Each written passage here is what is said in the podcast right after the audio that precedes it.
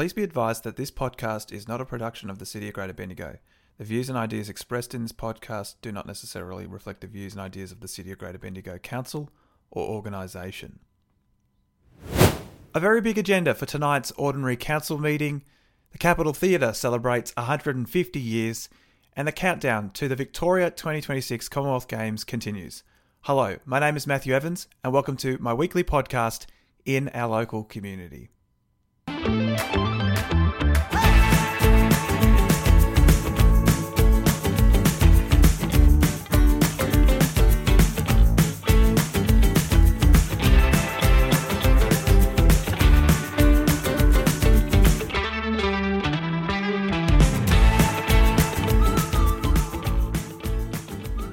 Well, hello there, and welcome to episode four of my weekly podcast in our local community. My name is Matthew Evans. I'm an Eppalock Ward councillor at the City of Greater Bendigo. Really great to have you listening in, or if you're watching the video podcast on YouTube, really appreciate the time that you're taking to tune in. You may have noticed if you're watching the video podcast that I'm in my Commonwealth Games uh, get up from 2018, the special merch that came out for the Gold Coast Commonwealth Games. So I'm very much repping that. This is not a gift. I very much purchased this on the way uh, to an overseas holiday uh, at the airport, and it was one of the, my favourite purchases. So getting into the Commonwealth Games spirit, of course, uh, we counted down a thousand days till the Commonwealth Games during the week. But of course, we will touch on that in greater detail throughout this episode.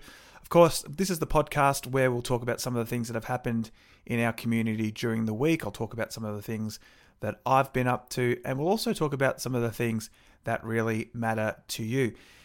Some of the th- key things that we're going to discuss in today's podcast that happened during the week was, of course, the celebration of the Capital Theatre and celebrating 150 years.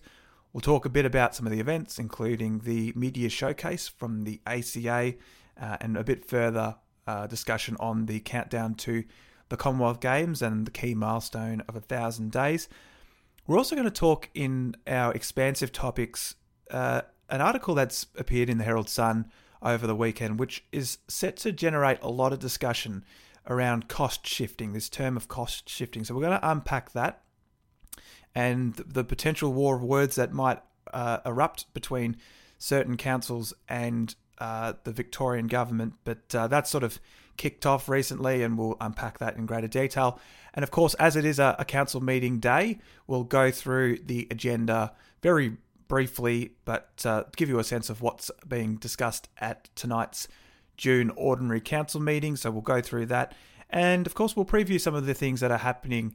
Uh, and one of the main things, of course, happening are the events leading up to NAIDOC Week, which is uh, the 2nd to the 9th of July. Of course, if there's anything on today's podcast or in previous episodes that you would like me to discuss, or if you've got any questions or comments that you would like aired on, on this podcast, feel free to get in touch.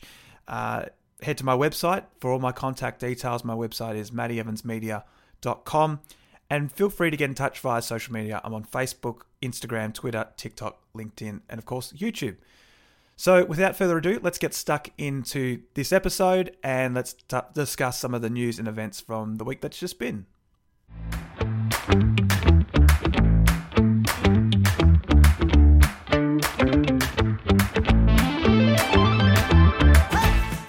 So, we're going to talk about the news and events from the week that's been. And on Wednesday, uh, officially marked a thousand days until the Victoria 2026 Commonwealth Games, and the games are due to be held in March 2026. So really, two years and nine months. So incredible to think that such a major event that's coming to the regions is uh, that far away. Of course, there's a lot to do, but um, in case you were wondering uh, what sports Bendigo are having, just to remind you, Bendigo is hosting the the three on three basketball as well as the three on three wheelchair basketball the track and para track cycling, uh, the lawn bowls and the para lawn bowls, the netball, squash, and table tennis, and all wonderful events that we're looking forward to hosting.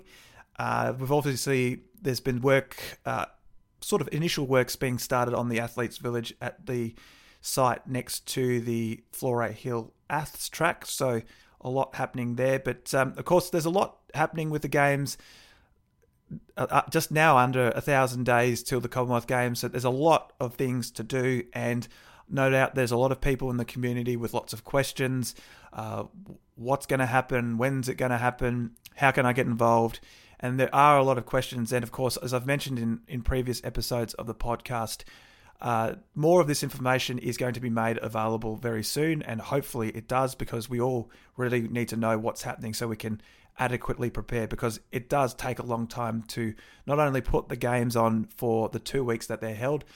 Uh, there's also the lead-in tournaments that happen, so you need at least a few months to to test the infrastructure and things like that. But also things about the post games legacy. And uh, admittedly, it was disappointing disappointing to see that uh, there won't be a train station located at the showgrounds. Obviously, that would have been ideal for uh, what events will take place at the showgrounds, but also as a potential legacy for any major event that's held at the showgrounds.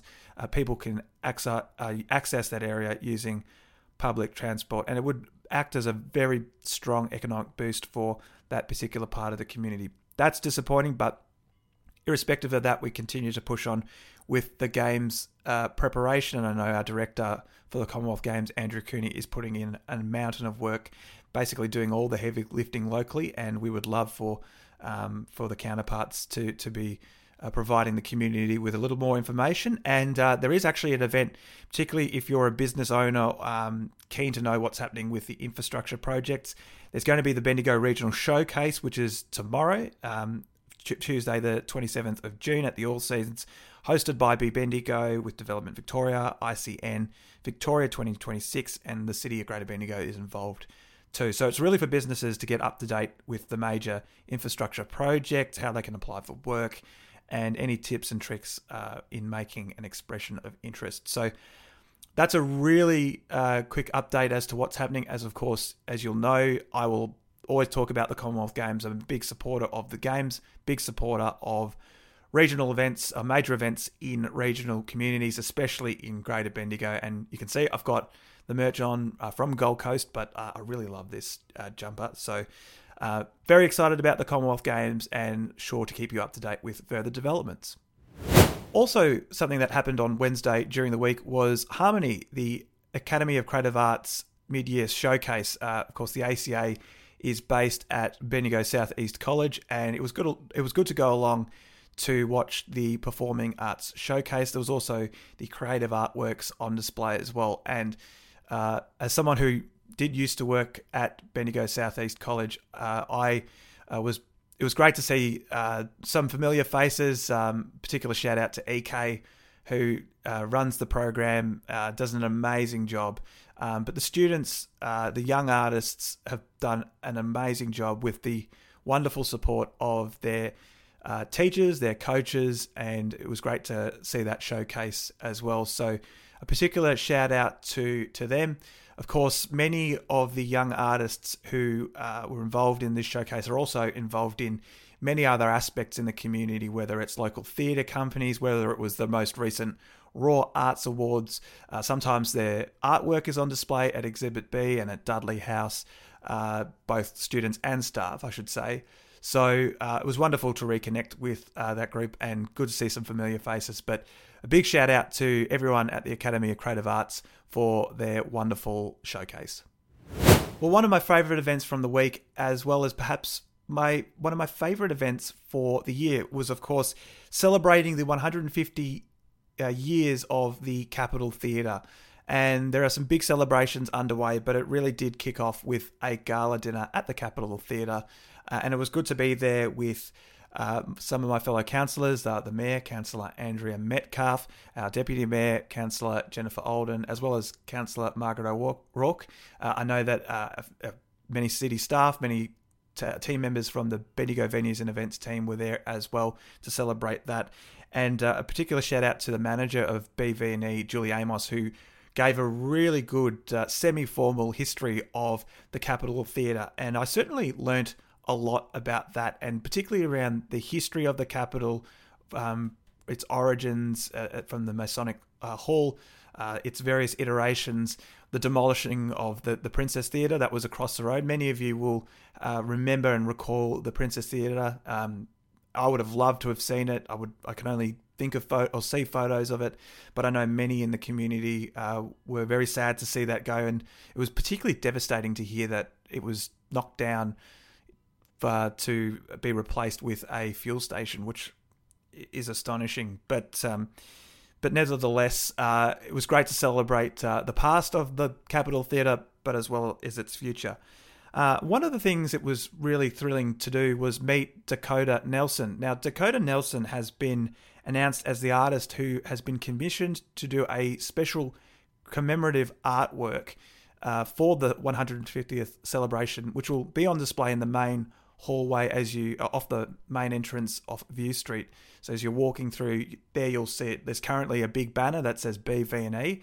That will be replaced with uh, the work by Dakota Nelson. So Dakota Nelson is a Dja Dja Wurrung and Yorta Yorta artist and has done an amazing job. Uh, has uh, done a lot of uh, impressive pieces in the local community. It was good to learn more about her journey and sort of the major commission works that she's been doing. But it's really great to see a local artist uh, commissioned to that. And I've, from what I hear, it is going to be quite a remarkable piece. So certainly looking forward to seeing that being unveiled uh, in the Capital Theatre once uh, it's completed. So we're looking forward to that. But of course, the celebrations keep rolling on, and I've been told by Julie Amos that there is more to come with the celebrations of the 150th year of the Capital Theatre. So definitely stay tuned for that because I suspect that there will be a really good way for the community to get involved in that. So happy birthday to the Capital Theatre. So, an exciting event has just kicked off just in time for the school holidays, and it's Electric Wonderland in Rosalind Park. And I'll just read through the description that's uh, on the website. So, Electric Wonderland is a brand new after dark experience in Bendigo's historic Rosalind Park. This memorizing sound and light show delivers interactive exhibits, immersive light installations, and magical projections using the latest audio visual technology. This includes over 11,000 LED pixel balls, a giant inflatable astronaut with dynamic visor, a light concert with uh, LED light tubes, interactive flower park with blooming flowers, 20 lasers producing over 2,000 laser beams, interactive path uh, projection path, kids interactive spaces, and so much more. So, uh, certainly when you're heading along, particularly in these winter months, make sure that you're rugged up, that you're staying warm. But this sounds like something that is one for not just the family, not just for young ones, but for everyone. We've had many wonderful events over the past uh, couple of years, this sort of iteration where there's the light shows, the activation of Rosalind Park. So, certainly looking forward to that. I'm going to go along with my wife, Kate. So, we're looking forward to going to that. Um, make sure you get along. I've put a link in the description as to uh, more information about the event, but how you can purchase tickets. So, if you have an opportunity to attend, make sure you head to Electric Wonderland during the school holidays. And finally, one story which I am very, very excited about, and it's made news in the local community during the week, was of course a local bid for a Victorian Netball League license.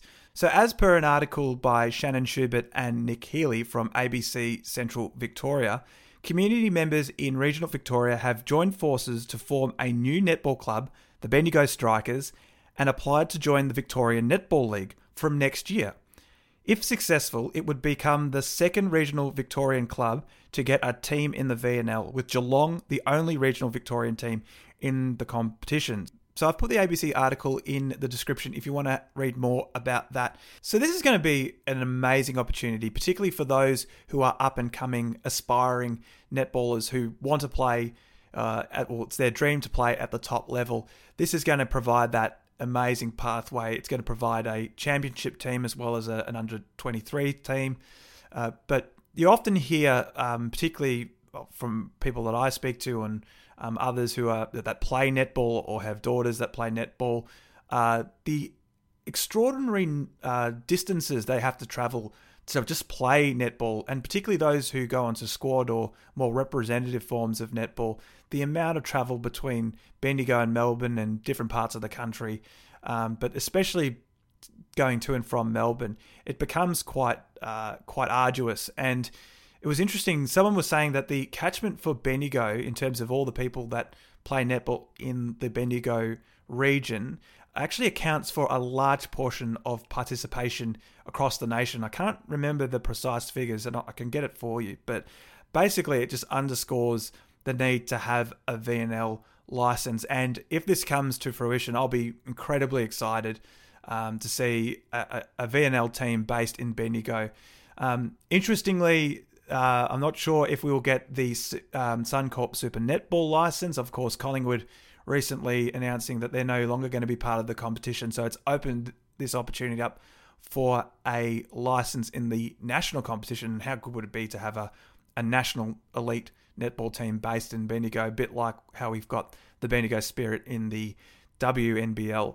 But uh, I'm sure everyone will be very happy to see the Bendigo Strikers uh, enter their VNL um, if it is successful. So, so he's hoping that that gets the go ahead.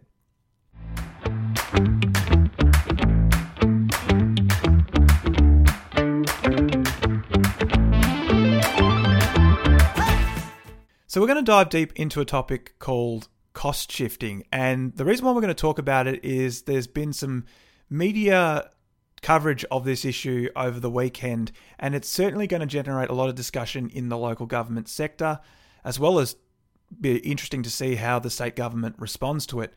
But it's an important topic that I think you need to know about, and we're just going to explore it a little bit more. So, we'll talk about what it is, uh, what's prompted this particular discussion on cost shifting. I'll give you a few examples of what it is, and uh, we'll go from there and we'll dive deeper into some other considerations and basically why it, how it will impact you, but also why you need to know about it. So, as it was covered in Kieran Rooney's article in the Herald Sun on Sunday, I'm quoting from the article. Councils have lashed the Victorian government for passing on the costs of projects and services they say aren't their responsibility and resulting in ratepayers footing the bills. Now, several mayors uh, across the state have had heavily criticised the state government for what's known as cost shifting. Essentially, what cost shifting is, is where councils are forced to deliver services that are the responsibility of the state government, but it's delivered by councils and largely subsidised by ratepayers. So this comes off the back of some comments that the Victorian Premier Daniel Andrews said in response to some statistics that came out which suggested that Victoria was Australia's most taxed state. Uh, now, I'm not going to get too bogged down in the debate of whether or not Victoria is the most uh, taxed state in the nation, although one could argue that it's self evident. Um, but it, I would encourage you to see what others have said. Um, I know that the, the, Mayor of Mornington Peninsula, the Mayor of Geelong, uh, the MAV, MAV president, uh, David Clark, has had some things to say in his commentary in response to this. I know that other councils, like the Mayor of Glen Eira, um, Stonnington, I think, as well, uh, featured in this article in the Herald Sun. So, so I won't get bogged into the debate. Obviously, it's going to rage, and there's going to be this sort of tit for tat, as you can probably imagine.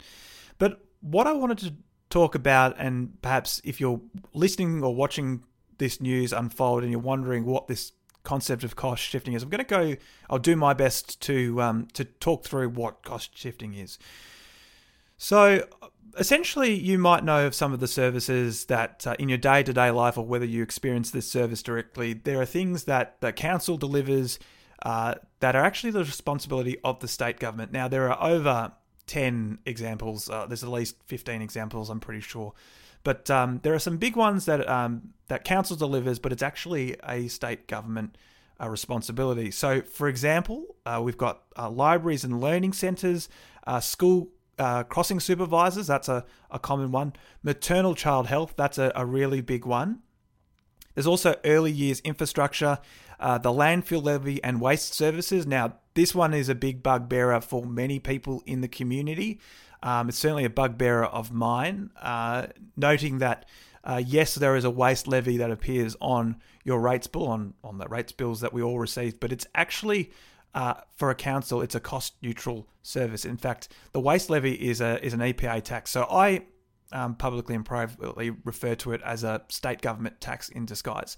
Because ultimately, the state government is responsible for waste management. Uh, council collects uh, uh, rubbish, of course.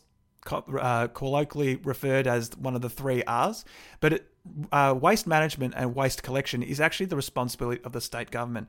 And particularly that waste levy, a lot of it goes into this fund that is currently sitting there, and not, none of that money is basically being spent at the moment. So it would be good to get more of those funds back into the local community, investing in local initiatives. The city of Greater Bendigo is a is a nation leader. I would go as far as to say as a world leader in some of the waste management initiatives that it is undertaking. Um, but yet, a lot of the the revenue that's collected through the waste levy is actually going to, to Melbourne and it's not being spent in the community. So you can raise all this revenue all you like, but it's really not improving uh, the situation on the ground locally. But in all of these examples that I've just mentioned, things like libraries, uh, school cropping, uh, school crossing supervisors, maternal child health, they're all areas that are primarily the responsibility of the state government. And council uh, is a delivery partner in these services. But one of the things that's putting pressure on the budget is this notion of having a 50 50 contribution is slowly being eroded away. And what it's essentially led to is many councils, and in some cases, in, in our council in Greater Bendigo, there have been evidences uh, or examples of um, cost shifting where ratepayers have had to be further su- uh, subsidising the delivery of the service. So uh, it is a real problem, and the reality is things like this, as in, in a rate capped environment. So that's the other dilemma that puts financial pressure on councils is this thing called the rate cap, where um, uh, the council can only increase its rates by a certain amount. And this year, for many councils, uh, that was 3.5, uh, which is half of what inflation has been, and it puts a, a compounding effect on council. So when you add this notion of cost shifting and rate capping together, it really creates this significant pressure on councils to deliver the services that you rely on. So, uh, hard decisions are going to have to be made. And like all budgets, whether it's a council budget, whether it's a state or a federal government budget, whether it's your household budget, whether it's a business budget, when there's pressure on the income, then with, without having this conversation of increasing the amount of income, so in a local government or a council, oh, sorry, a, a state or you know, essentially re, uh, increasing taxes, which is basically a no go zone, um, then you need to look at your expenditure and then you have to look at where you make cuts, basically. And I know that in the Herald Sun article, the, the mayor of uh, Glen Eira uh, was talking about some of the, the cuts that they're going to have to make, and it's going to be a budget reality. And unfortunately, that you know means that they, they are going to be some of the services that, that you rely on. Now, people can say, well, woe is council, you know, you should be spending money on on things that really matter and, and not worry about all these peripheral things like you know painting rainbow flags on at the front of the town hall and things like that. And that's that's fine. Every bit of uh, council spending does need to be scrutinised, and it certainly is, and it? it's no different in Greater Bendigo. But we're now we're talking about cost shifting on things that are essential services that really matter to people, particularly school crossing supervisors. I mean, making sure that your children cross the road safely at, during school and um, pick up and drop off times, but also maternal child health. That is a fundamentally important service. And with all the other changes that are happening in the state system and as well as the federal system with cheaper childcare and things like that, the question has to be asked what, what is local government's actual role? And ratepayers can't continue to subsidise something that ultimately we're not primarily responsible for as David Clark says, we really need to be more of a partner with the Victorian government, with the state government, rather than having these tit for tat arguments. Um, but I do think, uh, looking at this objectively, I think there is an opportunity to really holistically evaluate this situation, look at the situation with the so called cost shifting that's happening versus the rate capping, and have a really good thorough, holistic conversation about how we can actually do this and how we can actually deliver these services and fund these services in a way that's fair, but also ultimately does not put pressure on ratepayers because this is the part of the problem with uh, with cost shifting is that ultimately it's ratepayers who end up footing the bill and bearing the brunt of it. And at times where we're talking about high inflation cost of living is going up, there needs to be a thorough conversation about that. So hopefully that can happen. There will be probably a bit of toing and froing uh, with certain councils who've been very vocal on this topic and, and the state government. But at the end of the day, what's most important is that we're providing the services that, that people rely on and we're doing it in a fair and equitable way and that it doesn't overly burden uh, ratepayers' money because at the end of the day, we are dealing with ratepayers' money. But of course, I would love to know what you think on that. So if there's any ideas, thoughts, or comments you had on that particular topic, uh, feel free to get in touch. Uh, my contact details are on my website, mattyevansmedia.com, and of course, get in touch via social media.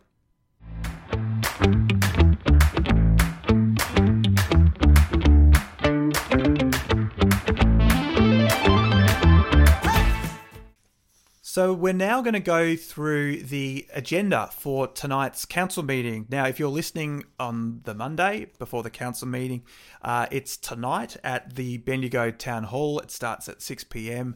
Uh, and if you want to attend, uh, you can. I think you have to register online, but you're more than welcome to attend. You're also more than welcome to watch the live stream from the very comfort of your own home. I'm sure that uh, if you really want to, you can snuggle up in front of the heater, staying really warm, and you can watch the live stream on the website. I've put the link in the description so you can access the agenda as well as the live stream there. Uh, and you can also listen via community radio Phoenix FM.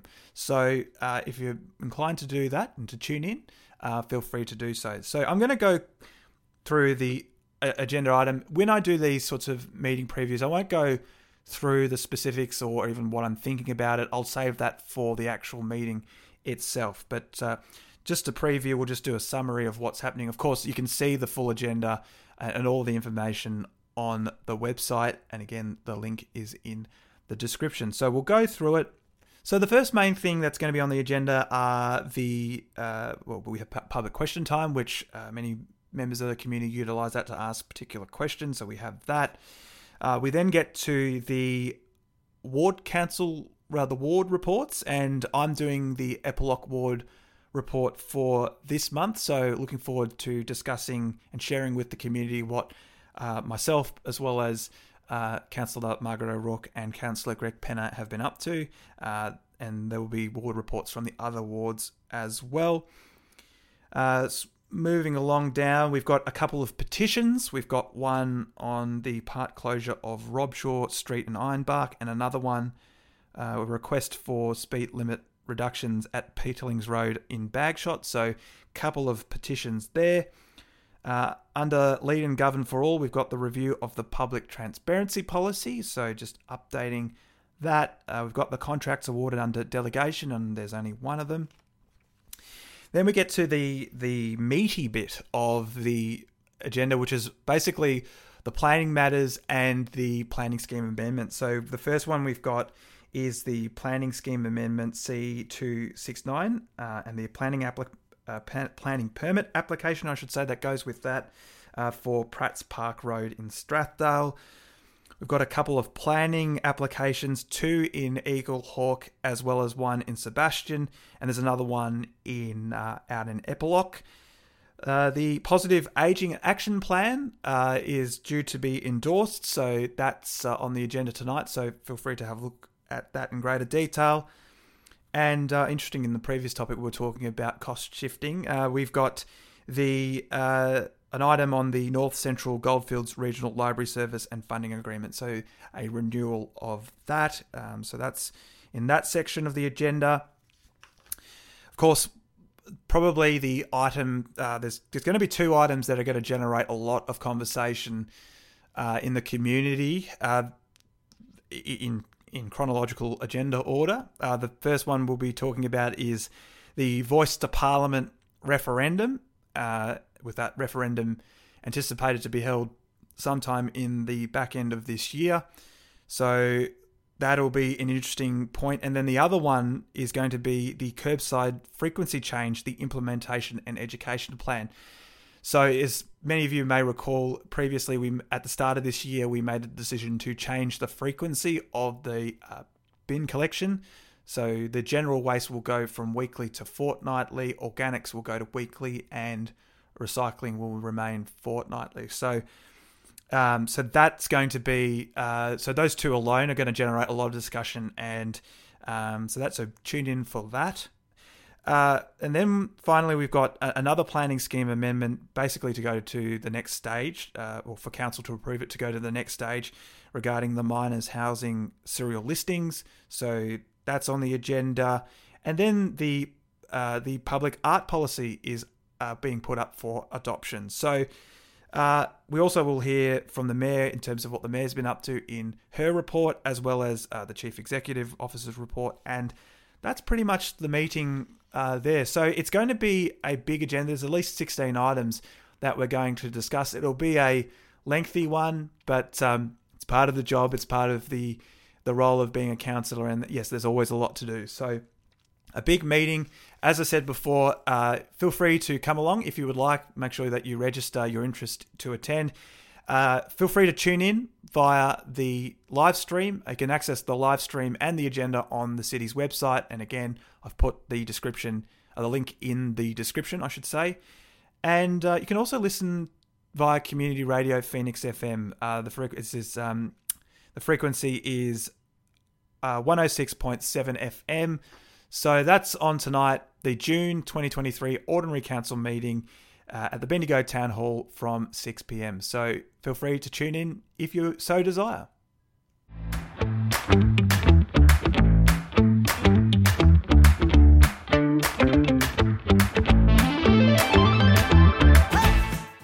So, we have talked about a lot in this podcast. A lot's been happening during the week.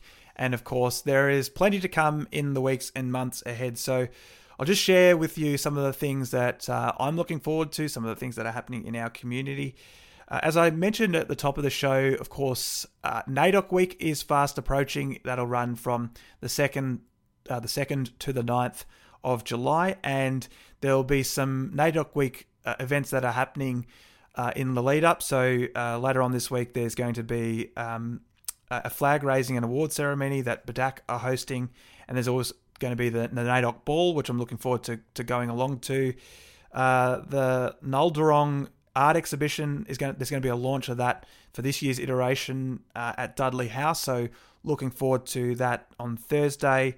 Uh, in terms of other events that are happening, I mentioned in last week's episode that uh, later on today Redesdale's biggest morning tea as part of the Cancer Council fundraiser is on there in the community hall. So looking forward to getting up to Redesdale to join the community to celebrate that.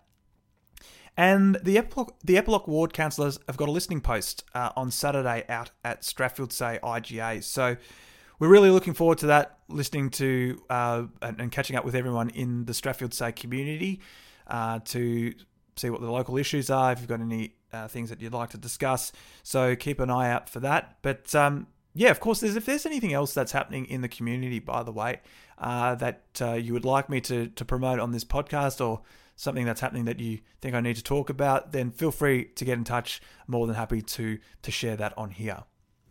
So, of course, tune in to next week's episode uh, where we'll review some of the things that came out of the council meeting tonight, and I'm sure there will at least be a couple that come out of uh, the council meeting, which will be of particular discussion. I'm sure that you'll be interested to learn more about, and of course, we'll discuss all the other things that have happened in the community, uh, some of the things that I've been up to, and some of the things that you've been up to. Uh, if you'd like to to share that, so.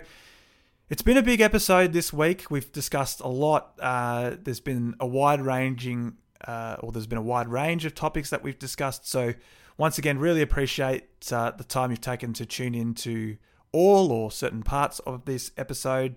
But before we wrap up, of course, I'd love to hear what your thoughts are on some of the topics that we discussed today. So, as always, if there's something that you, any bit of feedback or any ideas or suggestions or anything that you'd like me to discuss, Feel free to get in touch. All my contact details are on my website, mattyevansmedia.com. And feel free to connect and get in touch via social media. I'm on Facebook, Instagram, TikTok, YouTube, Twitter, and of course, LinkedIn. So tune in to next week. Uh, next week's episode will be episode five, uh, released on the 3rd of July.